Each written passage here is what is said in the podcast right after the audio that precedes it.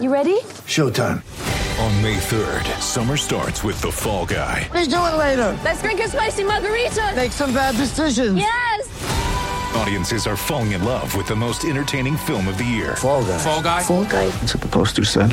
See Ryan Gosling and Emily Blunt in the movie critics say exists to make you happy. Trying to make it out? Nope. Because I don't either. It's not what I'm into right now. What are you into? Talking. Yeah. The Fall Guy. Only in theaters May 3rd. Rated PG-13. Get ready for the greatest roast of all time. The Roast of Tom Brady. A Netflix live event happening May 5th. Hosted by Kevin Hart. The seven-time world champion gets his cleats held to the fire by famous friends and frenemies on an unforgettable night where everything is fair game. Tune in on May 5th at 5 p.m. Pacific time for The Roast of Tom Brady. Live only on Netflix.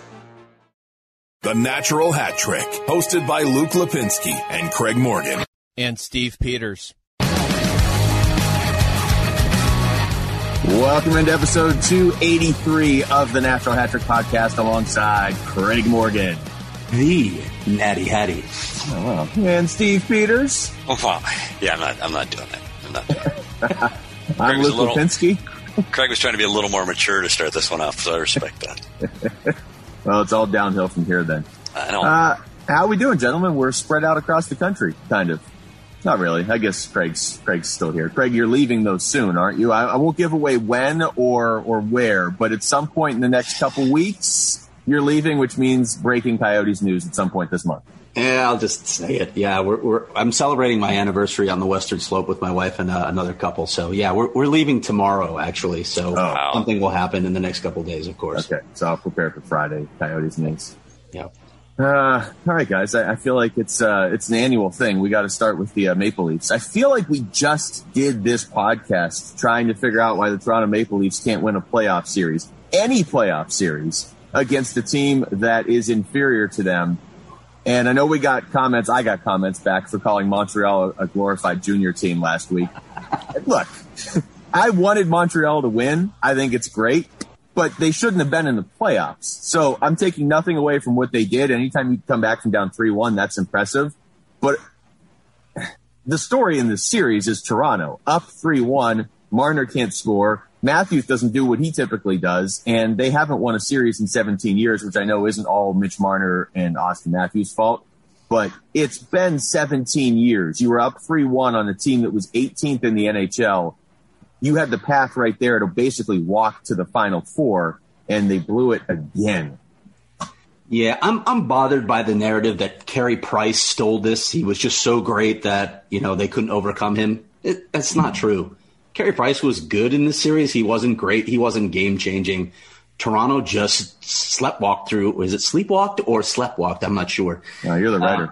Through 6 of the 9 periods of those last 3 games, they had nothing going. There was no urgency to their game until the third period of each of those games. It was bizarre to watch. And I know a lot of people are going to look at Matthews and Marner, and there's reason to look at them. I mean, they combined for 1 goal, although they put up points, but there's a lot more at play here. They lack the depth. They lack the blue line. They lack the goaltending. There are a lot of problems in Toronto, and you can't just go into another offseason and make promises. Oh, we're going to fix it this time. We can't let this happen again. This is year 7 of Brendan Shanahan's plan, and they have not won a playoff series. Ownership has to take a really hard look at that plan.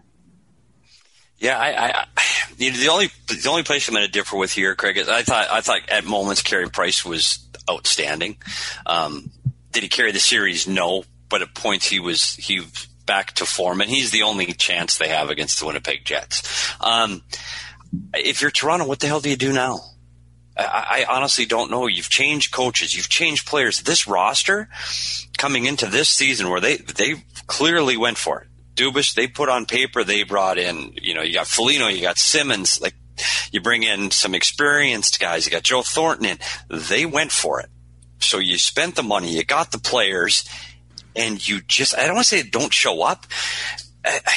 You got to find a way. When you put a roster like this and you're up 3-1 and you have 2 of those games at home, you have to find a way to win. The one question I had as you're watching the games, and you see the Montreal-Toronto series, and then you flip over to but virtually any of the other series, and you see the crowd and you see the impact the crowd has on the home team and potentially that effort in coming back. Do you think if Scotiabank is full, that pushes Toronto over the hump? Do you think that's a difference maker? Maybe. I mean, it was the same for both teams, obviously. Maybe that happens, and we probably shouldn't downplay the loss of John Tavares in this series. That was a critical blow for them as well, but you got to be able to overcome that. And that, like Luke said, they didn't lose to a good team. Montreal's not a good team. They finished 18th in the NHL. I think they lost like 11 more games or 12 more games than they won this season. They were 18th in the overall standings. That's not a good team, and there's no way you're convincing me Montreal's a good team. No, and the matchup was right. The matchup was right for Toronto. I mean, that was the right matchup. You get enough room for your skilled speed guys to take over. Offensively, they should have bowled over Montreal. They really should have. And Montreal should not have had an answer. And I just sit there either as I'm not a Maple Leaf fan, but if I was a Maple Leaf fan, what do you do now? They've done everything over the last 20 years. They've tried it all. So is it Brendan Shanahan? And here's the point. So someone asked me yesterday, what about Keefe? Is he safe? And I said, you'd have to think so. But they said if Shanahan doesn't move Keefe out, then next year if they're all going. Then it's Keefe, it's Shanahan, it's everybody. So this, if Shanahan moves Keefe out or he moves Dubas out, it buys him a little more time. So is he looking at it, gosh, if I make that, then I can buy myself 2 more years because I got to work in a new coach and a new GM? Maybe. I just honestly, it's only getting harder next year, though, when the divisions go back to the way they were before. It's only harder for Toronto. This was their year. Everybody knew it. They played like it all season, and for it to fall short, man, that's really disheartening for Maple Leaf fans. I think you guys just hit on it too. They can't overcome anything. Like the John Tavares thing, that's a big deal. You're losing one of the better players in the NHL. That's. But other teams in the playoffs would overcome that. And honestly, I'm not even sure if we played. Like, there's clearly something more at play. You just faced a Montreal team that, Craig, you just rattled off their record, and with all due respect, that was the easiest division in hockey. So I'm not even sure that record would have been that good in another division for Montreal. And Montreal looked like a team that if Toronto ever had the lead on them in that series, the game was over. Like, Montreal's not built to come back. You get a 2-goal lead on them, that's pretty much it. Toronto is absolutely built to – they can win games 7-6 if they need to. There's just – I think people get a little too hard on the superstars, and it's like, well, how have you not won a Stanley Cup yet? I mean, I remember they were all over Ovechkin when it clearly wasn't his fault most of the time. They were all over Crosby when he already had one that he didn't have two.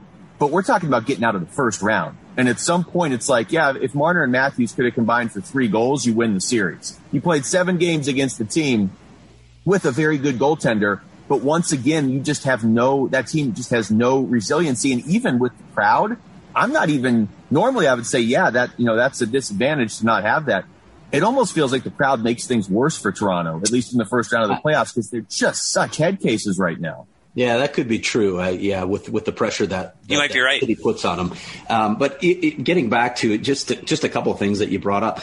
Auston Matthews shot 2.9% in this series. His career shooting percentage is 16.2. So you have those small sample things that you can't figure out. But also going back to the idea that this was Toronto's year, I'm not so sure I believe that Toronto was a cup contender. I actually didn't. I thought there were at least 4 teams in the league better than them all season, and I thought they played in the weakest division.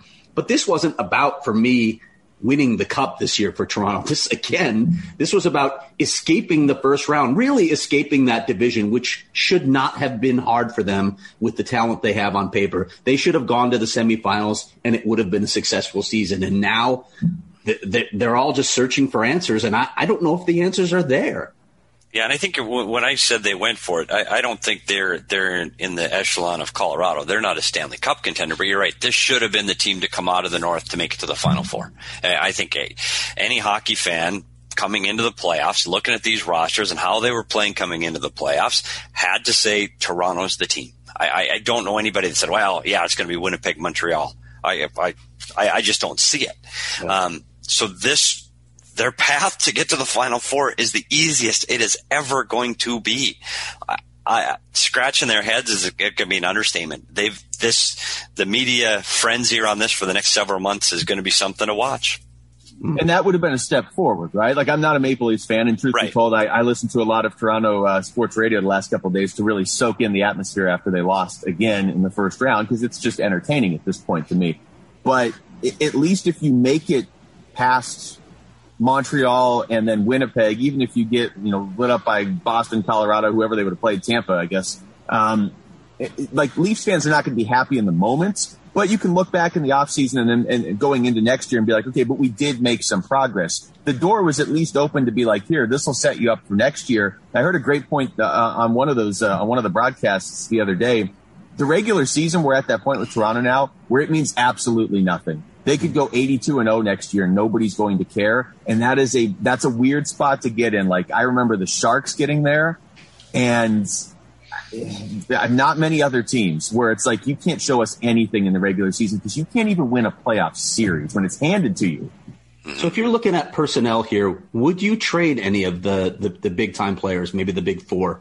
Would you look at moving one of them to try and get more help on your blue line? Or are those the guys to build around? Were some of the problems those veterans they brought in that didn't do anything in this series? And then on top of that, another question for you guys. How do you not look at Brendan Shanahan at this point? 7 years, no playoff series wins under his plan. How do you not look at him at this point?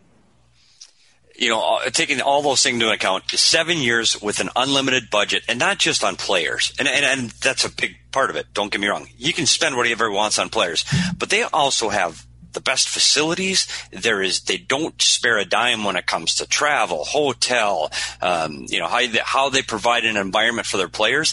Toronto is the NHL standard in every aspect. There are no excuses. So for this, you have to start again. You're going to have to start pointing at Brendan Shanahan. Now, if you're going to give me Marner or Joe Thornton, we talked about Marner's inability to produce. Joe Thornton had a point. He's -3. I mean, you go down those. You know, Wayne Simmons, no goals. Foligno, no goals. Like, I don't know what you do. And to me, you're not going to trade Matthews. I don't care. People are going to say it. Hey, what can we get for Matthews? You're going to hear it this summer. Absolutely never, ever, ever going to happen. Mitch Marner, he's still an incredibly dynamic offensive player that can put points on the board. He just didn't during this series. And what you saw, we've talked about it before, when star players are having trouble scoring and being offensive, they try to do more by themselves. And you watch Mitch Marner in that series, turning the puck over consistently was a problem for him because he tried to beat one more guy. I can do this. I can carry it. I'm struggling offensively, so I'm going to carry the puck more, causing problems. So I think that's hopefully some maturity, and he can improve on that next season. That's how you have to go into it. But I don't know if this older model to surround these guys with was necessarily the plan versus getting those gritty third and fourth line guys that can eat those minutes and defend. I think that type of player versus the players they brought in would be more effective. So, you know, I've heard it suggested that they'd lose a Mitchell Marner trade, and by and large, I agree with that. But what if you can move a Mitchell Marner for a player like Seth Jones, where you can improve your blue line and get just that elite piece you need back there? Is that something they need to explore? Do they open them? I think they have enough talent up front that maybe they could even do that if they can get a player of that caliber. I think they're going to look at everything.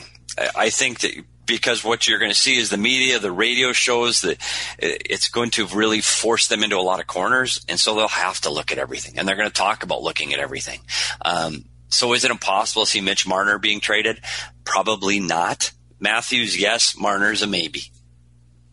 Yeah, Marner's the one where it's and Seth Jones is an interesting name to bring up because, again, I just kind of enjoy this, watching Toronto kind of melt down every year. But if you are not a Maple Leafs fan, if you're facing the Leafs, I think them going out and making a move for Seth Jones is something that maybe it doesn't make them a better team on paper, but I think they start winning playoff series. I don't know how else to describe that. I mean, Marner has no goals in his last 18 playoff games. So this is not just he had a rough series or maybe he was hurt and we didn't know about it. This is dating back now basically 3 years. He had a good game in the first game of the playoffs 3 years ago, and he hasn't scored a goal since. So either – he's also making $10.5 million a year plus, or somewhere in that range. So I'm not gonna. I don't think he's the problem, But he is something that if you need to make a change, that's the only guy I would even consider moving when you factor in like the salary of a guy like Nylander and the goal scoring of a guy like Matthews, where you could move something, get some cap relief on a team that needs it, and get some pieces back. I don't think it's his fault, but if you're going to move something, then that's the guy to move. If you're not going to move him, then maybe move him around the lineup or something in the playoffs, because they just kind of seem intent on like, well, no, this will work. It's not working. Yeah, and it's 10.9 is his cap hit, and that's, I mean, you can say it's not his fault, but when you paid that much money, yeah, you're expected to be a game changer, and he has not been. So, in a way, it is Mitchell Marner's fault. Yeah, you at least need to be able to put up 2 goals in a series, right? Yeah. If you're making almost 11 million, and that would have done it. I think, you know, 2 goals, 2 more goals from Toronto. Granted, the game's changed and everything, but. Yeah. Montreal just doesn't have the firepower. And we can, I guess, let's get into the next series too, because we did do our predictions. We haven't had a show since, you know, because of all the way the first round was staggered this year. But we did. Everybody got their predictions in on time. Craig waited until like 3 games of the Boston series were done to make sure he was going to be right. But we have our predictions. So very clearly, Montreal and Winnipeg is the one that on paper has the least electricity. How do you guys see this one playing out? I see it as I call it the sacrificial lamb series. Whoever wins this is going to play Colorado and just get boat raced in the next round. Neither of these teams. I mean, I think Winnipeg has a better chance of competing with Colorado than Montreal does, but I don't see either of these teams winning. The only reason I want to watch this series is because there are 2 exceptional goaltenders playing in Connor Hellebuck and Carey Price. Yeah, I agree. I think this is going to come down to some great goaltending. I don't think either one of these teams defends very well, so you're going to get to see 2 goaltenders on display. The one thing about this series that I'll look for is the competitiveness. I mean, this is 2 teams that can play a little more physical, not necessarily big, but they're a little more physical teams. This could be, I guess it could be fun to watch. I won't tune to it first, but I still... I guess I'm going to go with the upstart Montreal Canadiens to win this series. Ooh. I know. I think Carey Price, they've got some confidence. They've come into awesome confidence. Beating Toronto, I'm going to go Montreal in 6. Wow. If Montreal wins this series, then they are definitely my candidate for nonlinear progression next season. It would be a fun story. Like I do like that hockey is more conducive to having a story like this every year where there's a team that looks like they are the worst team in the playoffs, and then they can take down the Giant. I'm not going to pick Montreal. Would it shock me if they beat Winnipeg? No, but Winnipeg was actually, to me, pretty impressive against Edmonton, so I'll go Winnipeg at 6. And Petey's been talking about Winnipeg all year. I actually think that is a sneaky, dangerous team. Not dangerous in the sense that they could beat Colorado. They have no chance, but at least they should be able to get out of this round. And before Craig goes, the truth of this is I want to pick Winnipeg. I know the hockey guy in me says Winnipeg is the team that's going to win this series. On paper, they're the better team. I really want to pick Winnipeg. I like Winnipeg. I've talked about them for months. I was wrong so many times in the first round. I feel I'm just going to go away with my common wisdom here. Winnipeg beat them 6 times out of the 9 they played this year, so that's why I'm going with Montreal. I'm going against myself, and that's why I'm making this pick. It's like that episode of Seinfeld where he goes to Costanza and he's like, if every instinct you've ever had is wrong, right. The exact opposite must be right. I think you're absolutely right. I'm just embarrassed at my first round performance. Well, you're still tied with Craig. You know, yeah, but... thus the embarrassment. You dropped the old Mike Rousseau line. I put all of 2 minutes into it, so I'm not that embarrassed because I don't care about predictions anyway, but I did take the Jets in 6 in this series. Okay. And just to point out for the listeners, since I didn't tweet this out, the standings and the predictions, Craig, a distant third. We're talking about the standings this season. Yeah, we should do that. Yeah. They didn't come up last year. No, I don't remember last year. First round finishes with Craig in a distant third with 4 points. Petey has 4 points in second, and Luke has 7. I like I get 4 points in second. I like that. Yeah. Well, it's your first year doing this, and Craig is, Yeah. Okay, some of these other... You won the Luke likes you more tiebreaker. The series we've all been waiting for, Colorado and Vegas, and there were fireworks right out of the gate. Colorado did to Vegas what I don't really think anybody should be able to do to Vegas, but Colorado, I'm not sure they're ever going to lose a game, is what Toronto should have done to Montreal in Game 5. Just embarrass them, run them off the ice, you have the firepower. But I still think this series is going to even out a little bit, or Colorado's going to go 16-0 in this playoff. Yes, because if they do that to Vegas, they are going to go 16-0, because I thought Vegas was one of the four best teams in the league. And wow, that first game was – good God, I did not see that coming. Not at all. By the way, does Philip Grubauer really deserve to be a Vezina Trophy finalist, or does he just play behind a team that – my gosh, I didn't agree with that pick at all.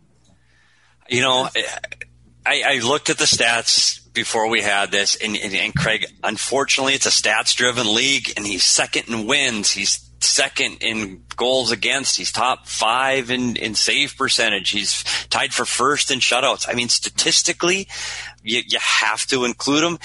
Do I think you could substitute almost any other goalie in the entire league and they could put up similar numbers? Probably. I mean, this Colorado team is absolutely impressive, dominating, as long as they stay healthy.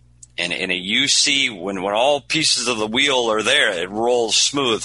You take out one spoke, they could be in trouble if it's the wrong spoke. Kadri, clearly they didn't slow down, but if you take out McKinnon, Landis, Skaga, Rantanen, this will be a different team. If those three stay healthy and you've got Makar playing like he's playing, I mean, they absolutely dominated a team that's another favorite to win the cup. So I'll go back a year ago, Coyote fans walked away from the bubble embarrassed at 7-2. These guys just rolled the Vegas Golden Knights 7-1.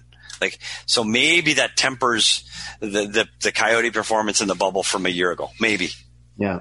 They do this. One thing on Grubauer, I wish GMs vote on this award, by the way. And you mentioned all the stats that they probably looked at, and that's part of what troubles me, is they only look at what I consider to be team stats for goaltenders. They don't look at things like goals saved above average. Yeah. You could get a deeper look at goaltending and find out that a guy like UC Soros had just a ridiculous season for Nashville and probably deserved to be a finalist. I'm not downplaying the season Grubauer had. He could probably be in the top five. I just don't think he's a finalist. Go ahead. Who are some of the other names you would have in there? The other finalists are Fleury and Vasilevsky, but some of the other guys that you think both those guys would have been in there. I thought Varlamov had a really good season too. He did. That was a guy I was looking at. The Islanders goaltending, and I don't think it's going to matter against Boston, but I mean, Ilya Sorokin was outstanding all year too when they called on him. He's another guy that statistically meets all of those check marks too, and had a great season and helped get his team in there. So this series, I went with Colorado, I believe, in 7. I obviously meant 7 goals per game for Colorado, but I guess I'll stick with the 7-game series. I have to think, and honestly, I hope Vegas makes this a series. Look, if Colorado wants to steamroll everybody and win the cup, I don't have a problem with that. Like I said at the start of the playoffs, and even at the end of last year when they lost to Dallas, Nathan McKinnon sort of had that Sidney Crosby before he won his first cup vibe, and the team around him is absolutely just loaded. But I would like to see some drama here at some point. Yeah, I mean, we were so looking forward to this series for so long. This is one of the series that we all tabbed as one we wanted to watch. I would hate to see it end in 5 with Colorado just dominating, but Colorado may be this good. We'll find out tonight, I think. And let's see, though. I mean, you're going to come back with Marc-Andre Fleury in Game 2. I still say, I mean, Lehner ran him through the bubble series last year, was great. I didn't like some of those goals. I mean, unbelievable offensive team, but you see those plays happen in behind Lehner. Like, they're passing he's coming out farther. He's challenging farther, which leaves a lot of room in behind. So those seam plays were there, and they were just tap-ins. You're like, oh, the goalie can't get that. Well, if the goalie's deeper in his net, that's a more defendable play, and I think you'll see that out of Marc-Andre Fleury. I don't expect another 7-1 game. Vegas will be embarrassed and come out hard, but I've got Colorado in 6. Ryan Reeves is out, so that's going to play a role in this as well. Curious what you guys thought of that one. To me, I don't know. I don't know about the 2 games. If I think that's not enough, it's sort of what I expect during the playoffs. The Kadri suspension was probably a little longer than I expected to get based on precedent, but he definitely deserved to be suspended, in my opinion. Yeah, I think, and we'll get into that in just a second. I do think there's an element too of it felt like Robin Lehner was almost kind of. He was put out there to give Fleury a break. They just played a brutal 7-game series, and they just kind of left him in. So I do wonder if he just kind of took a hit for the team there. They did. I mean, they had to go the distance with Minnesota. I think Vegas is going to come back and at least obviously look a lot better than they did in game one. What, Petey, you had Colorado in 6. I have Colorado in 7. Craig, what are you thinking? I had Avs in 7 too. I'm obviously rethinking that, but yeah. So the Reeves hit. Right, Petey. The Reeves. Well, we talked about Tom Wilson a few weeks ago with Washington, and I mentioned Reeves at the time. To me, is the only other player in the league that's a dangerous player, that he's out there to hurt people. Like Kadri's hit at 8 games, it's a dirty hit, and he should be suspended 8 games. Again, debatable. Reeves, to me, did the same thing that Wilson did to Buchnevich, shoving his face into the ground and being egregious to a player that didn't have access to his arms and was completely indefensible. So, absolutely suspendable. I think it was an idiotic play, and I'm afraid when the score gets to be 5, 6, 7 to 1, that's the kind of game you're going to get into, because you've got to set some kind of a tone. I know if your team's behind that far, you got to do something. You can't win this game, so let's set a tone for the next game. I talk to people in Vegas, and they always tell me Ryan Reeves is not a dangerous player. He's not a dirty player. He's not a cheap player. But if Coyote fans remember, he's taken 2 players out for the season in 2 consecutive years. So there's a pattern here. And I think 2 games, I mean, I guess we're going to go along with it. I think you're going to see when this season's over that department being under scrutiny for the Wilson missed suspension, for the Reeves suspension, Kadri, and so on. I think you're really going to see that department under a magnifying glass when you get to the GM meetings this year. But I didn't like the hit, or not the hit, the scrum, as it were, but they ended up with a 9-minute power play out of it. And you know what? Colorado scores another one. They said, okay, you want to play like that? Here we go again. So as long as your power play is dangerous, it helps prevent teams from playing like that. If your power play is weak, then you can continue to be, rough shot and a little bit tougher after the whistle, because you know you're not going to get punished because your penalty kill can beat their power play. You don't want to put Colorado on the power play. So I would not expect this series to get out of hand because of that incident, because Colorado is going to make you pay for it. And this is way too important, giving up goals, to play tough. So I don't think it's going to be a factor as this series goes on. Yeah, we had at least one question. I know we have a few questions about this hit. We have one that was asking me, like, well, how am I going to defend Ryan Reeves when I get all over Tom Wilson for this stuff? And honestly, my answer is simple. Reeves got suspended. Wilson wouldn't have. I mean, that's my issue. My issue isn't that there aren't other players making dirty plays in the NHL. Petey's probably right that Ryan Reeves is the only other one that you can make a case is doing it consistently. But for the most part, like, there's going to be dirty plays in the NHL, but I feel like the league has done a good job of getting it to the point where, if one guy makes one, we kind of don't hear from him making one for a few years, with the exception of Reeves and Wilson. Wilson does it, in my opinion, 3 times as much as Reeves, but Reeves is the only other guy that's, like, to me, a consistent worry out there. But the difference is Reeves gets suspended, Wilson doesn't. If Wilson did that exact thing, wouldn't have got suspended. How do I know that? We just saw him do it. Yeah. Agreed.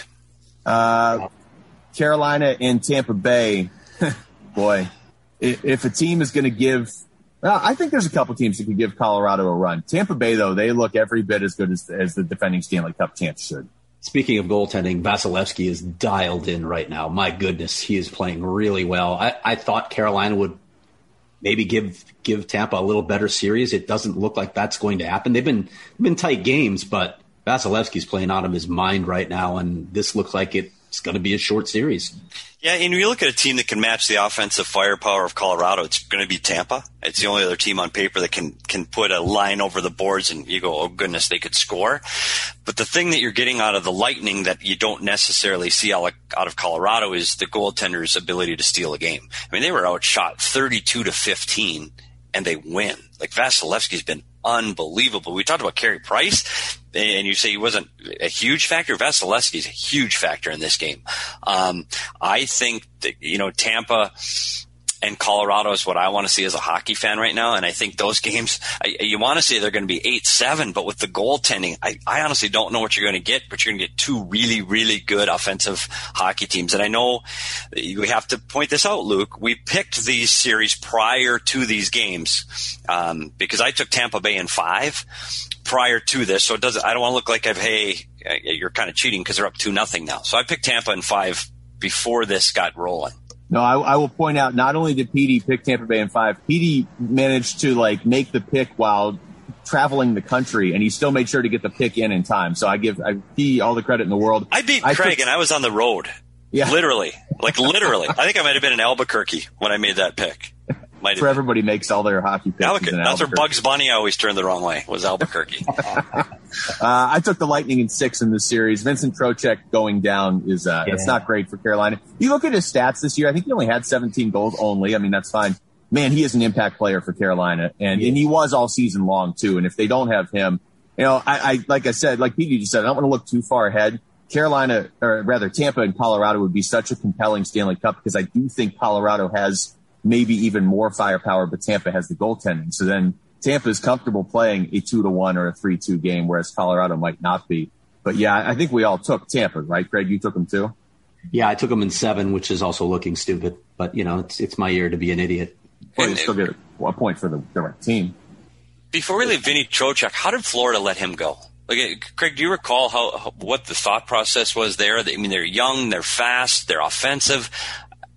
I still don't understand the move to get him out of Florida. Was it a personal issue with the coaching staff? That was true, and I don't get it either. And to be honest, and I think they had some interest. I don't think the Coyotes pursued him hard enough. You're looking for that position above all else. They should have pushed hard to try. Yeah, and his name came up in the coach's room, and I at the time I remember saying, "There's no way he's going to leave Florida. There's no way they're letting this guy go. This is the kind of player you build your franchise around.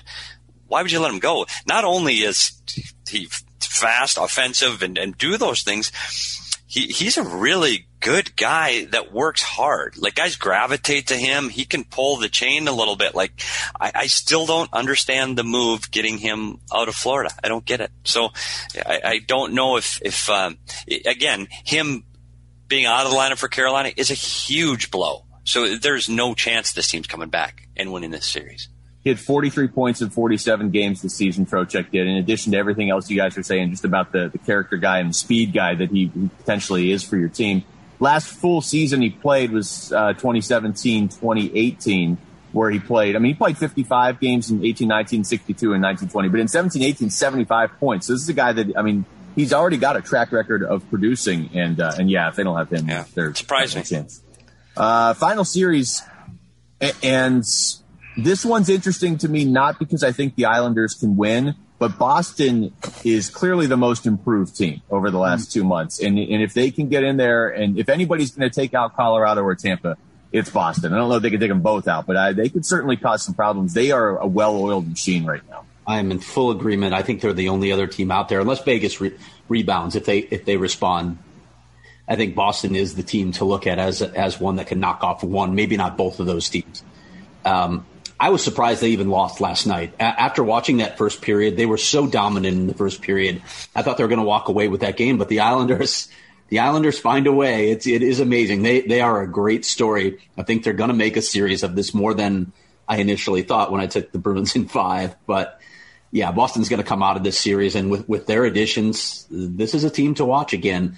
As we talked about in the last podcast, they've been doing this for so many years. They've been so consistent for so long. It almost feels like Boston deserves another shot, but it also feels like they're just going to come up bridesmaids again. When you talk about the Islanders, it's a team that keeps coming at you. I mean, they're deep. They work hard. They can be down by 1, 2, 3. They're still playing the exact same way as the score tied 0-0. It's a good hockey team that can score goals. Their goaltender's been strong the entire season. The Islanders team is a better team than people give them credit for. They forecheck hard. They're really hard on pucks, and they don't give Boston a lot of room. Boston is just better. They've been there before. They're experienced. They're deeper. They can score many different ways. That is a better hockey team. Rask is playing well. Boston will win the series, but Islanders are not going to give up. And you look at the game last night, just a puck on an errant pass goes off a skate and the game's over. Like, these mistakes in this time of year just can't be made. Honestly, that's how Toronto got eliminated. They made too many mistakes at the wrong time. Yeah. Boston, I don't think, is going to continually do that. I've got Boston in 7, but it's going to be a really tight series. Jack Campbell gave up a soft goal to start that game 7 with Montreal. Yeah. That didn't help. I was going to ask you in this series, Petey, if you thought, you talked about the Islanders' forecheck, and they have an aggressive forecheck, and they come hard at you. if Boston has an Achilles heel in my mind, it's that blue line. I don't think it's that good a blue line. Could that be a way for New York to, I don't know if they'll win the series, but that's got to be their thinking, right? Get in on those. For sure. And one of the things you look at when you're playing a team like the Islanders that forecheck so heavily, when you watch them, they will get three forwards below the goal line when they were pursuing the puck on a dump puck. And when you get three forwards that low, it's imperative that the defenseman can make a play to get it by that forecheck. And if you do, you're going the other way 3-on-2. If you don't, they're going to come right to the net hard. So that is the key to the game. For sure it is. I mean, they pride themselves on that heavy forecheck, and they're one of the heaviest forechecking teams in the league. And it's not heavy meaning they're coming in physically to hit you. It means they're fast enough on the puck to take away all of your passing options on a dumped-in puck. So if they can get that turnover, they look to get the puck to the net quickly. Conversely, Boston's defensemen, it almost is an easier play, because what we would do when Arizona against the Islanders is it's just a rim. You don't even have to look. Wingers know, get to the wall. The defensemen are going to fire it around the boards. We're going to hard rim it.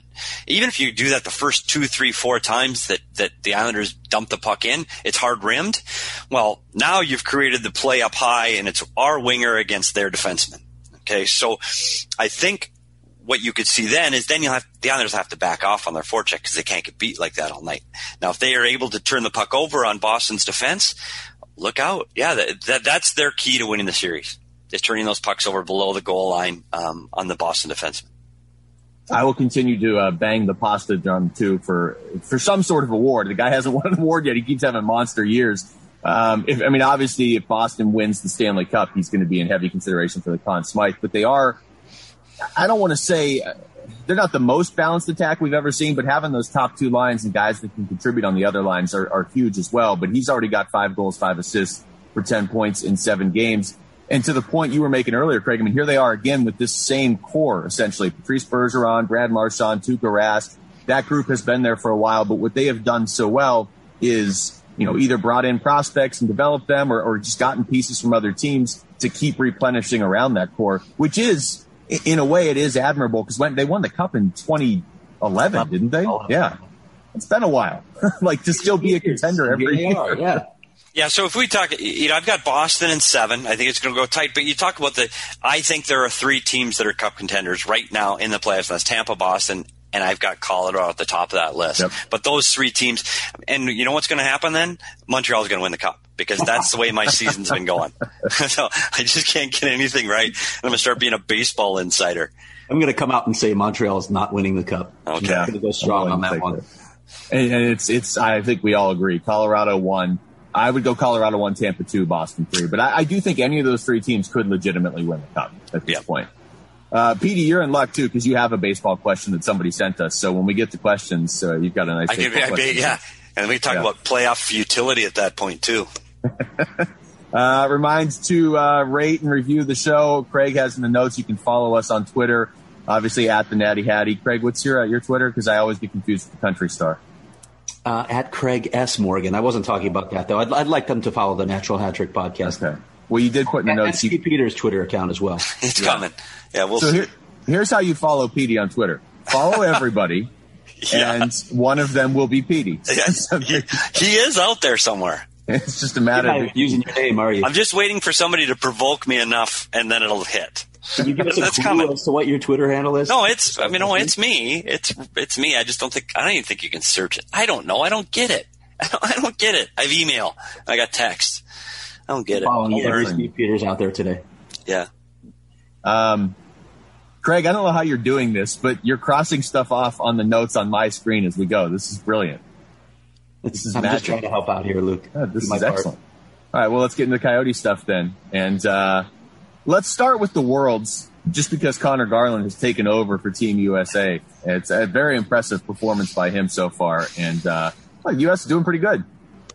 Yeah, 6 straight wins. They finished with the most points of any team. One Group B, they're going to face Slovakia in the first round. But, yeah, Connor Garland's had a terrific tournament. He's over a point per game. And that second goal he scored, I know it was Italy, probably the worst team in the tournament, but that was just an unreal goal. Yeah. And you guys know I'm doing these postcards from him and Michael Bunting. Well, I talked about that goal with him.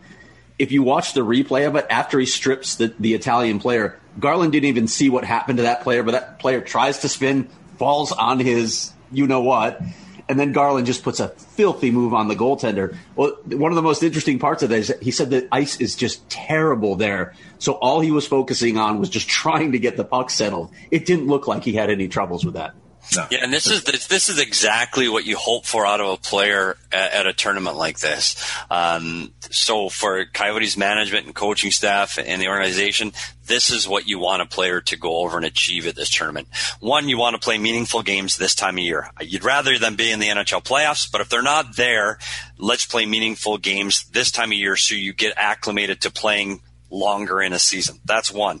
Two, taste some success. I mean, the team's success is much higher than the bar was set for this team coming into this tournament. And then you want some individual success, which Connor Garland is clearly having. He's got 8 points through the tournament. He's playing exceptionally well. So he's built his confidence now. This is a great thing for Connor Garland. It's been a great tournament. Now, where does this team end? I mean, they've got the easiest path to get to the finals. They've got to beat Slovakia, and they got Switzerland, Germany in their pool. By no means does that mean they're in the finals, because as you see in this tournament, anything can happen because they're not bringing best on best. Conversely, Michael Bunce's experience with Canada, it's a team that always expects to win. They expect to go into this tournament and be successful, and it isn't happening on the team level. And personally, for Michael Bunting, he's struggling to find his offense. So you get concerned. Goody's played for his team. You hope he has a little bit of success before he comes back to North America. Yeah, and just going back to Garland for a second, too, I mean, the Team USA roster, when you saw it, and Petey talked about this a couple weeks ago, like especially with this condensed season, but even just after the grind of a long 82-game season, it's not like for the World Championships, this is not the Olympics, where you get to go pick your all-star team and they all say yes. But when you looked at the U.S.'s roster and Canada's, too, not as intimidating as you are used to seeing. And for Garland to not only get to experience winning so far over there, but to really kind of be the main guy for Team USA, he's pretty much improved every single year, it feels like, since he broke into the league. Back stateside with the Coyotes, Brian Daccord on his way out. Craig, what can you tell us about this? Well, Brian didn't say much. He said he wanted to focus on his family and his business. It's kind of what I think location was a problem here, the fact that he wasn't stationed locally. He's back in Boston. His stop at goaltending business is there. I'm surprised that it was a problem, though, because they knew that last year when they hired him to, basically be Bill Armstrong's right-hand man. Maybe the optics of it just got worse as time wore on here, where they thought, oh, you're making a lot of money, you're not local, so we need to move on from that. But it's not a great look for the front office. This was Bill Armstrong's first hire, a guy that I know he relied on to identify, new hires. He relied on him for budgeting advice. There are a lot of things that Brian Daccord did. They have a close relationship. So for Bill Armstrong to lose his right-hand man, that's a tough loss for a guy who isn't surrounded by a lot of hockey minds in the hockey operations department to begin with. Yeah, I'm going to tread lightly here. I'm on the outside looking in. I'll preface it by saying that I don't know any of these gentlemen personally, so this is definitely not a personal issue. I get concerned when I look at Bill Armstrong as a new GM. He hasn't held that position before, so it's imperative that someone in that position has people around him, one, that he trusts, two, that he likes their opinion, and three, that he can bounce ideas off of. There's no one filling that void right now.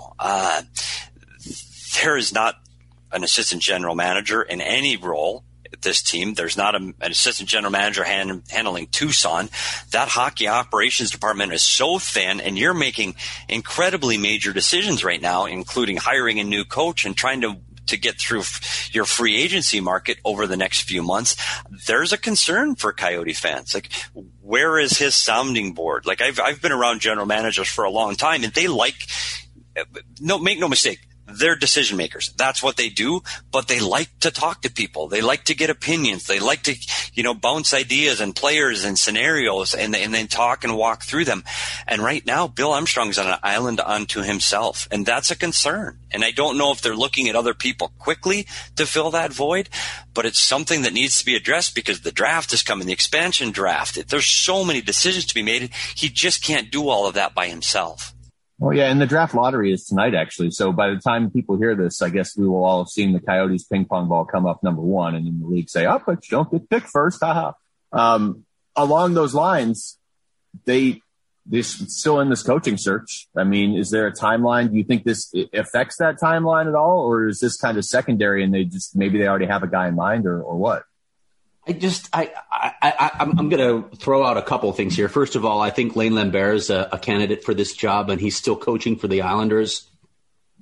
So they have to wait to contact him. Last I checked, they hadn't contacted the St. Louis Blues about talking to Mike Van Ryan either. So it feels like this thing is delayed a little bit. Another name that I listed initially on my list of potential hires was Jack Capuano, who is coaching the United States at the World Championship right now. So I wonder if he's another guy that they're waiting to talk to. I don't know if he's as high up as some of those other guys, but you never know as these processes go along. So just something else to keep an eye on. He's obviously having some success over there. Craig, one thing, if you do me a favor, because you're the journalist on the panel, and not saying Luke, I don't mean they are not a journalist, but Craig needs to get this right. When you said journalist. Is it? No, to me, when we talk about this assistant coach at the New York Islanders, it's Lambert. We've always said Lane Lambert. I've always heard his name internally in the hockey community as Lane Lambert. When I hear people from the outside, they talk about Lane Lambert. Can you get that defined for me? Is it Lambert or Lambert? I will. I will find out. I mean, internally, it's Lane Lambert. The French pronunciation is obviously Lambert, and it's a heck of a lot more fun to say it that way. I get it, but I'm just honestly, we need to know. For the integrity of the show, we want to make sure we get that right. The coaching decision, I know. How about that? Yeah. Craig, I'll have to look that up. So when we talk about the coaches here, I think Craig hit on something. You got to wait for but they have permission to talk to Jack Capuano now. The only one they can't talk to is Lane Lambert. Right, but Jack's busy, right? So sure. And the other point that we've talked about on this show several times is they are not, meaning the Coyotes are not in competition with the coaches that are looking at the Rangers and Seattle jobs. They're in a different market. They've said it publicly. We're looking for someone to grow with the team. We're looking for a younger option. So I don't think they're in competition with those teams. Where you're going to see those teams, that coaching carousel is going to start spinning and stop. Honestly, I think pretty soon, once you see one team going, hey, we made an offer to so-and-so, those coaching jobs are going to vaporize quickly. I still think the Coyotes are not in a rush because they don't need to be. I'm not sure who they would be competing those candidates. The candidates I read at the Coyotes job, I'm not seeing in Columbus, Seattle, Buffalo. They're not the same guys. So I don't know if the urgency is there. They just want to get it right. And it goes back to being Bill Armstrong's by himself. So maybe they will wait to fill the roles surrounding him before they get into the coaching decision. And I think that's okay. Yeah, it's interesting. He doesn't even have Shane Doan now to lean on because Shane's over at the World Championship as well. I mean, if you call him, but yeah, you're right. There's not a lot of help for Bill right now. So it's a tough process for him. And Craig, when you bring that up, and it's funny because I looked at a bunch of different teams on their websites, and I looked at hockey operations, and I looked at staffing, and I looked at the Coyotes on their website, their hockey operations department, and Shane Doan's not on that list. He's on the business side. So I don't know. I'm not sure how involved he is in hockey decisions. I really don't know. Do I think he should be? Do I think he will be? Do I think that's coming? I do. Do I think that's happening today? Is Bill bouncing hockey ideas off Shane Doan? I don't know.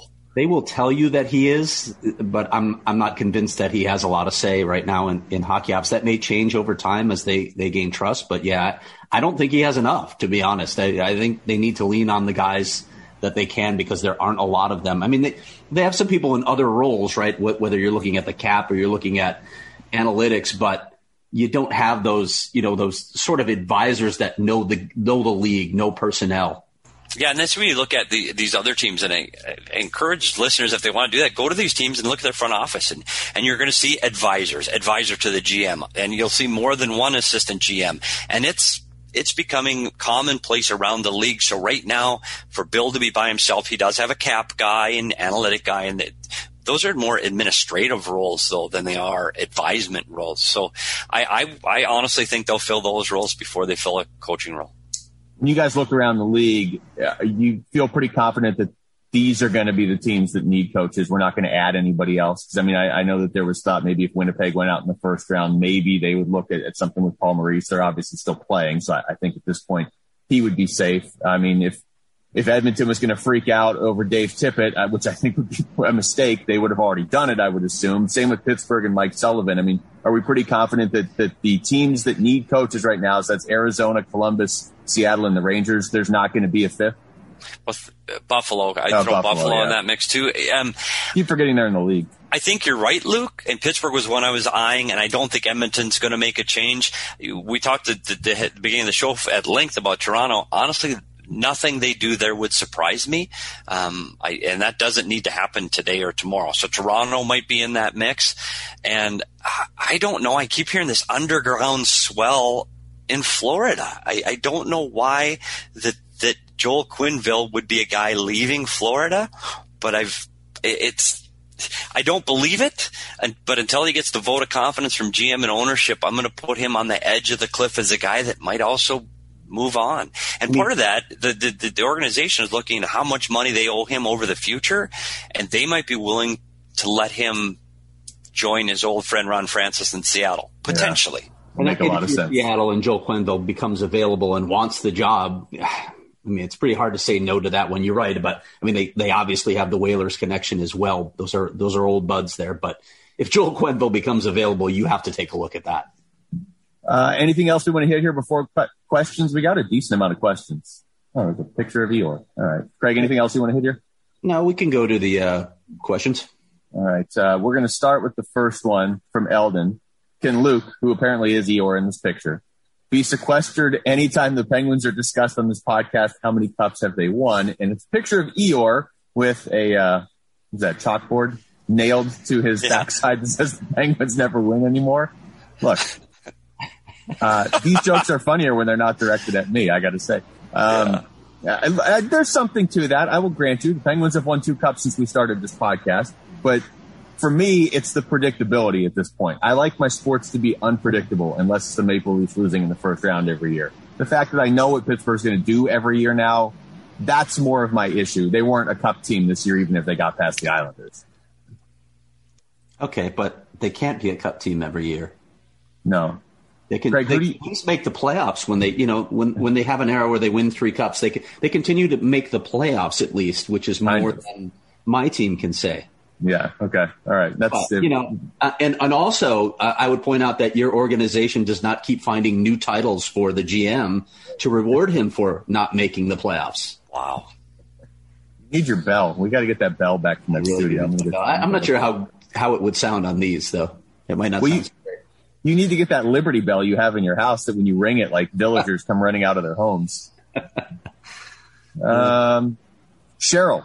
Greg mentioned in his recent neutral zone column that Corey Schwab's contract expires at the end of June. Is the expectation he'll be re-signed, or is that going to be up to the incoming coach, assuming they are hired by then? Well, it is generally up to the incoming coach. What I have been told is all the assistants have been told that they're free to pursue other options, and nothing about their future will be determined before the Coyotes hire a new coach. So, to me, read the writing on the wall, right? Yeah, and with Corey Schwab specifically, I think if Brian Daccord was still here, and he is not, Brian Dacord's a goalie guy, a goalie guru, as it were, and Zach Burke has left the organization. They're really, now with Daccord gone, there really is no foundation for goaltending here with this organization. I won't say it's impossible for Corey Schwab to come back here, especially if they bring in a young coach from a different, you know, potentially a junior coach that comes in here, or even an assistant coach in the NHL that doesn't necessarily have his guy. The goalies here in Arizona are comfortable with Corey Schwab. They know him. it's not out of the realm of possibility that he could come back. But if you get to a guy that has, again, his guy, then Corey Schwab will be moving on. And I think Corey Schwab's been an excellent development goalie coach here for this organization. You look at how the steps that Prosvetov and Hill have had underneath his, mentorship. I think there's a lot of good things that he's done here. So we'll see what direction their goaltending goes in the upcoming weeks. Todd asks about the Reeves suspension. We already got into that, but we appreciate the question, Todd. Here's one, PD, from somebody named Greg Gillard. And he said, what are Steve's thoughts on the 22 and 31 Minnesota Twins? Although, to be fair, I wanted to double check because Minnesota has played since this question. They're actually 22 and 32 now. Yeah, they won one, lost one to the Orioles. So, yeah, this kind of falls into your Penguins talk. I can't say I'm a fan of any NHL team. I don't think that's appropriate for me to do. I won't ever say that on here. I am a fan of the Minnesota Twins, a team that was expected to challenge for the Central, and they have been red rotten, and they are one of the worst teams in baseball, and it's frustrating the hell out of me. And not only that, we talked about playoff futility. They are the worst team in professional sports in the playoffs. They've lost 18 straight playoff games, 16 of those to the Yankees. So I cannot begin to tell you, one, how much I dislike the Yankees, but two, how angry I am at the start, knowing now I don't even know what month it is, June, and it's over. As a baseball fan, to be June 2nd and be done and out is just absolutely disheartening. Who's this Greg Dillard fellow? I know. I'm getting grief from Coyotes PR. That's unbelievable to me. And part of it is there's a Cleveland Indian fan in that circle. So that's where I think the disdain is coming from on the Minnesota Twins. Well, I thought that was a good question, and I encourage you to tweet in with more questions in the future like that. So absolutely. Keep an eye on the Twins. As long as they're not directed at Luke. No. Yeah, no, keep those away from me. Adam writes in, what is the worst feeling, having championship aspirations and seeing them crushed in spectacular fashion, or not having any championship prospects at all? My Leafs friend and I are debating. This is a terrific question, actually. I've gone back and forth, and I honestly can't decide, because to get to the very edge, which I have been several times as a Chicago sports fan, and then to have it taken away, that's a really painful experience. I think it's a different kind of pain, because you're so close to exhilaration, and then it just gets swept out from under you, versus this just long, steady depression that you feel when you have a team that never makes it to the playoffs even. Yeah, you're right. And I think when you look back at a team and your team has those playoff aspirations and they're there, you can look back on it a little more fondly than your team being mediocre all the time. You've had that buildup. You've had that excitement. Even though you didn't win, you've had something. But you're right, Greg, that instant moment when your team, that you're the Toronto Maple Leaf fan the next morning, I don't know if it gets any worse than that as a sports fan, versus a team that's been in last all season. It's absolutely miserable to watch for 82 games, but at least you don't get those highs and lows. You're here. You suck. You're in. You're in that for the entire season. So I think for me, I still want to say, hey, I had a shot at it. I was there. I'll always take a playoff game. I will always try to win the division. I just think you have to still aspire to winning. So I'll say I'd much rather be a team that's supposed to win that gets there and loses. I will completely agree with that, with the caveat of, if the question is like, would you rather be a team in a 3 or 4 or 5 year rebuild, but you are actually actively trying to rebuild, as opposed to the Maple Leafs, who, like I said earlier, none of their games mean anything now until their first elimination game next year's playoffs. Like, they are definitely a playoff team over 82 games, and especially the way the regular season's played compared to the playoffs. But none of those games mean anything. Whereas at least if you're a rebuilding team and then you have a prospect kind of pop up, and then you kind of find some signs of hope. Whereas Toronto has about 360-ish days before their next meaningful hockey game. And if they lose that one again, it's just more of the same. Calum writes in, does his recent success change the Coyotes' view of Liam Kirk? I feel like Craig gets one Liam Kirk question every week. Look, he had a terrific world championship. Good for him. And even though it's against lesser competition, fine. He still had, I think he led the tournament, didn't he, in goals? So that's an accomplishment. Having said that, no, This is a different stage. And when you talk to scouts, when you talk to people who dissect players' games for a living, they will tell you there are a lot of areas of his game that need to change. He's also 22, so he's a lot farther along the progression for a prospect than some of these younger guys. So, he's got one more year. The Coyotes have his rights for one more year. I don't expect them to sign him to an ELC. I think the prevailing sentiment around the scouting world is that he's not ready. He's not an NHL prospect yet. He's got one more year, I guess, to get there. This is a good one from Coach East Jack. We're going to play a game with this. He says, is it possible Matthews could muscle his way out of Toronto like Eichel is doing in Buffalo? So, guys, let's play this game. Let's take Matthews, McDavid, and Eichel, and let's say the year is 2025. Which one is most to least likely to still be on their current team? I'd say Eichel's least likely. Yeah, he might be gone by the end of this podcast. I have Auston in the middle, and Connor McDavid is going to be an Oiler. Okay. So do you say Connor McDavid is going to be an Oiler just within the context of this game, or do you genuinely feel like he's playing his whole career in Edmonton? Well, they're not trading him. Okay. They're not going to trade him.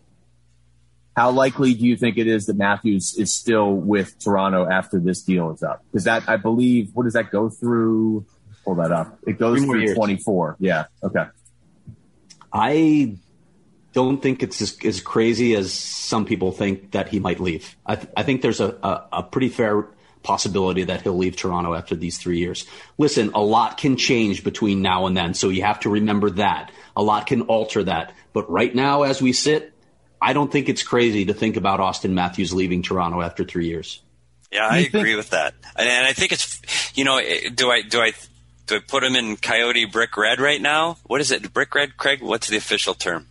I don't know. Whatever the official red is of the Coyotes. I don't even know. But I think that when he gets the opportunity to make his own decisions, he'd love to play in Arizona. Believe me, he loves Arizona. But I've been around professional athletes enough to know that when they say it's not about the money where I go, it's about the money where I go. So unless this team is willing to back up the Brinks truck, he won't play here because he's going to make whatever he wants to make on the open market, and he will go somewhere else. Not necessarily Toronto, although to Craig's point, if next year they win the Stanley Cup with him on the team and they were willing to pay him, he'll be there for a long time. If they lose again and he's frustrated and taking the brunt and the blame from the media and the fan base, he's getting the heck out of Toronto. Absolutely for sure. But he's going to go make his money. Yep. That was my next question. Petey just answered it. Like, over these next 3 years, is it more or less likely he leaves if Toronto wins a cup, or if it just continues to be this flame out every year? And maybe not in the first round, but like, what if the third year that's left in that contract, they're finally winning a couple playoff series and they get to the second or third round? Does that entice him to come back? Or is it like, okay, look, I've given it a try here for, at that point, like the better part of a decade. I want to go somewhere else. But honestly, at the end of the day, money. I mean, for sure. Make plus that much money. If you're in Toronto, you're at the center of the hockey universe. Like, people don't, if they, hockey fans here that have grown up in Arizona and like hockey, you go to Toronto and everybody knows what's going on with Toronto Maple Leafs. It's, you can liken it to what's happening right now with the Suns, but it's even much, much, much more so Toronto and hockey. So if you have success in Toronto as a member of the Maple Leafs, it is – You're a god. You're a god in that city. You can literally do whatever you want. I think if he tastes that kind of success in Toronto, he will have a hard time leaving. I agree with that. If he doesn't, he is gone, because it's a miserable place to be if you're losing. Yes, it is. To equate Toronto and hockey is like the Yankees in baseball or the Cowboys in football. It's that big there. Yeah. But yeah, a lot of things can happen. If Toronto continues to flame out and the pressure mounts on him, I could definitely see him walking. He loves it here. He genuinely loves it here. In fact, I think if you start searching the streets in Scottsdale in 2 days, you might spot Auston Matthews, because he'll be back here pretty quickly. He loves being here. So don't discount that possibility. And when it comes to money, I think he's the one guy that they will back up the Brinks truck for. They understand what he could mean to this franchise, not just because he's a great player, but because he's from this area. And let's not discount the ethnicity, too, as a marketing tool for this franchise. Yeah, absolutely right. And I think, people have been dreaming about this moment since the ping pong balls came up, the wrong way. It'd be great to see Auston Matthews in a Coyote jersey. I wouldn't lie. it's a dream for everybody that's been involved with the franchise. We'll wait and see. And as far as Connor McDavid in Edmonton, a lot less pressure there. They could lose the next 10 years and they'd still love Connor McDavid. He'll still get the questions and he'll still have some pressure and some heat, but not the same as Matthews in Toronto. But make no mistake, if they continue to lose, they will try to upgrade. And the only piece they have to move right now, well, I guess they have Leon Draisaitl. You could get a heck of a package. If at one point in hockey, Wayne Gretzky can get traded, anybody can get traded. And so it wouldn't surprise me to see Connor McDavid at some point moving out of Edmonton. Yeah, I just feel like at some point, too, with McDavid, he's going to get so frustrated with this because he is. If he's not the best player in the world on any given night, it's Nathan McKinnon, and McDavid's right there. And really, McDavid probably is the best player in the world most nights. So I just think at some point he's going to start wanting to win some games, too. We got a question from Greg about what it would take to get Matthews from Toronto for Arizona. I'm sure a lot of people are thinking that the best way to approach this is if he's a free agent, that's your chance. You're not prying him away right now. Right. Let's go with, okay, we got a couple questions about specific players. I don't know if I'm pronouncing this guy's name right, but Beers, I think his name is Beers. Yeah. Is that right? Yep. Okay. Any sense to making a run at Landeskog in free agency? That's an interesting question to me. He's going to be a free agent. I think the Coyotes need leadership, that sort of leadership in their dressing room, but I don't know. Is Landeskog really going to leave in the end? I don't know. What are your thoughts on that, Petey? That was an interesting question to me. Do I think he's leaving the Colorado Avalanche if they have success this year? I say no. I don't know their cap situation. I know they've had an unbelievable value for him over the last several years. He deserves to get paid, and he will get paid. Right now, what's his base salary this year is $6.5 million, and his cap hits just over $5.5 million. He's going to get paid. Like I do not see him being a guy that leaves Colorado, especially with the success they're having right now. We've talked about cup windows are so short. This may be, you know what, they may win a cup this year. They may be in the finals this year. I don't see them breaking up that big three at this point. They're going to have to pay him. And then you know what? You sign him, and then if the window closes, you trade him. But you're going to have to sign him in Colorado. Well, we just got a bunch more questions in as we were doing this. Let's see. Okay. Let's go. I had a 9 a.m. cutoff, but yeah. Well, and it's 9 a.m. Hawaiian time, though, right? For most of our audiences. Not Des Moines? No. It's 9 a.m. tomorrow in Des Moines. Mitch writes in, as a team that is most likely going to be in need of some players with potential offensive skill, do you think a player like Josh Hosang could be a potential target as someone you could probably get for cheap, because there has not been very much NHL experience? Petey?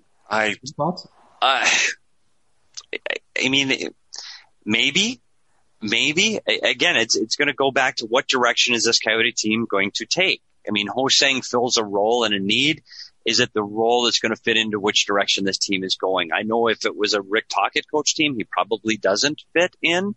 But I don't know what kind of a coaching staff they're going to bring in or what kind of direction they're going. Does he provide some offense and some skill? He does. I don't necessarily think he's a guy that this team will go after. I think the spirit of the question, too, if you just take any specific player's name out and you just say, a player like that has some potentially offensive upside, do you maybe take a flyer on him? I think that's something that a team looking for skill is certainly looking at. I just don't know about that specific player because, as Petey said, you don't know who the coach is yet. and you're looking at a guy that's been out of the league for a little while, and I don't know. I just don't know. I don't know. I don't think – the answer is, do I think he will be there? No. Do I think that's the type of player? Yes. Him specific? No. Josh Hosang won't be a Coyote. Ogie Oglethorpe, if you had to guess today, who are the four exposed to Seattle? For me, it's Lyubushkin, Pitlick, Fisher, and Aiden Hill. That's for Ogie. That's not for me. I haven't looked at this yet. That's a fair list. I still haven't done this because I'm resisting the urge to do the – protected list until I know what's happening with this team. So yeah. And the issues we talked about before, because we've talked about the protected list a lot. It's really do you put more value in putting people on this list that you don't think will get claimed, i.e. Clayton Keller, whose salary is so large that he might probably would not get selected because you're not going to take Clayton Keller's numbers at what he's making? Or do you put a Christian Fisher on and have the potential of him being taken, or Lawson Krause, or Michael Bunting for that matter? I don't know. It's going to be a really tough philosophy. And it goes the same thing with the goaltending, Adin Hill and Kemper. Hill played like he is the future here. Maybe not 21-22, but, 23-24, Adin Hill's probably going to be your guy. So do you protect him now and have the opportunity of Kemper being gone? These are really, really hard philosophical questions for the organization on what direction they're going. If it's all about next year, you keep Darcy Kemper. But if you're talking about the length of when the window will open, we always talk about the window. It's not next year. So you open it for Hill and you protect Hill. Tough choices coming up for this management. And again, it's a one-man management team. And I don't know how they're going to make all these decisions. I think you go out and you trade for Timo Polkkanen, right? So you can re-expose him and have Sam. How the hell how is he the guy that got picked? Pokemon. I worked for the team and I didn't know who he was. And he was the guy that got picked. Right before the expansion draft, I'm going to look at every team and sort of assign a grade of blame for them for making Vegas into an instant competitor. I think the Coyotes may get the least amount of blame. Dead last. And I'm not kidding. We didn't know who he was. Like he was there so short, and he had such a little impact on our franchise. Again, nice person, but as a hockey player, he had little impact. He was like, "That's who we lost in the expansion draft." You're utter surprise. So you don't know what Seattle's thinking. They may be looking at a piece for their minor league team, honestly, because they've got so many picks, or they may be picking a guy here that somebody else wants, so they can make a trade. There are so many moving parts when it gets to the expansion draft, and just because you expose somebody clearly doesn't mean they're going to get taken. The defenseman we've all talked about, Lyubushkin's probably going to be the guy that's going to be exposed on the back end. Does that mean Seattle's going to take him? I would think it's unlikely, and I don't think Christian Fisher is going to get taken by this Seattle Kraken. I don't think he's a guy that they're going to look at as fitting into what they want to do out of the gate. It could be Adin Hill. Yeah, I think if he's exposed, I could see Seattle making a run at Adin Hill. Let's do three more, because otherwise we're going to be here all day. And I'll start. This is another question you always get, Craig, but this is a Coyotes fan in Germany, so I'm going to ask the question. Wow. Any specific reasons, like skating or defensive behavior, known why Westerlund did not get an ELC? I don't think it was skating. Defensive behavior probably played into it. I just don't think they thought he was enough of an impact player at the NHL level when they projected. And then from Tim, he asked a few questions, and we've answered some of them throughout the show, but he says, follow up on the sportsbook question Craig was looking into, which I don't even think I know what that question is. I'm still looking into it, so I can't answer that one. That sounds like that would have been my guess if Craig wasn't here. I would have said, Craig's just going to tell you he's still looking into it. That would have been my answer. No, but the second one is there a trade market for Kemper? And then he suggests Philadelphia or Toronto. I'm glad you brought that up, because I wonder how much Darcy's hurt his trade value, not only with the way he came back, and he said he wasn't fully healthy, so that impacts it, but he hasn't played well at the World Championship either, so I don't know. I do wonder what that trade market looks like, if they'll look at this, this sort of half season and say his game's fallen off, or if they'll look at the last several years and say he's still an elite NHL goaltender. In January, you would have said, absolutely, he is the MVP of this team before they dropped the puck on game one. He's the guy. You could trade him. I'm not sure now, but there are teams that have looked at goalies and go, okay, he's done it before. We can turn him back to that again. You've seen it when the Coyotes picked up Devin Dubnyk, was a guy that was in the minors, and you've turned him back into a player for a short period of time for Minnesota. So there will be teams interested. Unfortunately for the Coyotes and Coyote fans, he's not going to demand the return that he would have demanded back in January or prior to the season starting. And at that point, they didn't trade him because they didn't get the value they wanted. So they sure as heck aren't going to get the value they want for him now. You're not getting a first-round pick for Darcy Kemper right now. It's just not going to happen. And to Craig's point, he goes over to the World Championship. Maybe if he's lights out there and carries Canada to a gold medal on his back, he can get a little bit more of his swagger back, and again – rise in the trade value. It's not going to happen. Okay. This team needs high draft picks or prospects that are ready to play now, and Darcy Kemper is not going to demand that right now. Seth writes in asking if there's a way to get Seth Jones from Columbus. We all wish, but that's not, no, that's not for the Coyotes. Nonlinear donut ball delivery has pretty extensive questions about the expansion draft. We'll get more into the expansion draft when we get through these playoffs. We'll do like an expansion draft show. So let's close on Los Coyotes Steve. Last month, Elliot Friedman suggested on 31 Thoughts that Arizona was considering a possible buyout of Schmaltz. I actually liked parts of the season last year, and while I do believe we have too many similar smaller players, I still think Schmaltz has value. Thoughts? Okay, so I want to correct Los Coyotes Steve. Elliot Friedman did not suggest that they were buying out Nick Schmaltz. What he said is he heard this crazy rumor, and it's not going to happen. They're not buying out Nick Schmaltz. That's not being considered. Good, because that doesn't make a whole lot of sense, given the situation everybody's in. So right. I had a question, and it goes back to the question that didn't get answered by Nonlinear. We talked about what are the rules for the expansion draft, and what I don't know the rules for buying out or the expansion draft. I'll know them by the time I need to.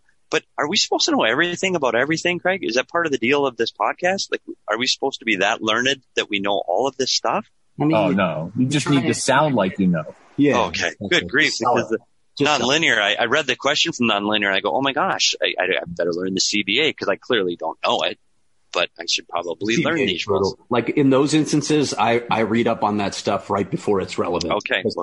So much information, like, you take it in initially, but you don't remember it because the buyout rules have changed, right? Like buying all players, the rules to that have changed in the most recent CBA. So I don't know what the rules would be to even buy out Schmaltz. But no, the answer is I absolutely know.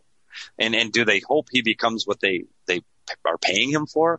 Absolutely, they do. And again, the entirety of his time here in Arizona, he is a guy that shows you glimpses of greatness. And when I say glimpses, I mean you're like, shake your head, wow, great, with speed and skill and getting to the net and shot. It is unfortunately few and far between those moments for Nick Schmaltz right now. Either it's between injuries or he doesn't play to that level consistently. That will be his issue. If he could ever find it where he could play that way consistently, he's going to be a very, very good hockey player for this team. If he can't find it, you're going to look at a guy that's just okay, because when he's good, he's really good. And when he's not, he's not. That toe drag shot he pulled off, I don't remember who it was against towards the end of the season. If he could just do that like every 3 games, I think he'd be just fine in this league. All right, guys, that's going to do it for us. Thanks to Steve Peters. Thanks to Craig Morgan. You can blame Craig Morgan for all the Coyotes news that breaks in the next week or so. I'm Luke Lipinski. Thanks for listening to the Natural Hat Trick Podcast.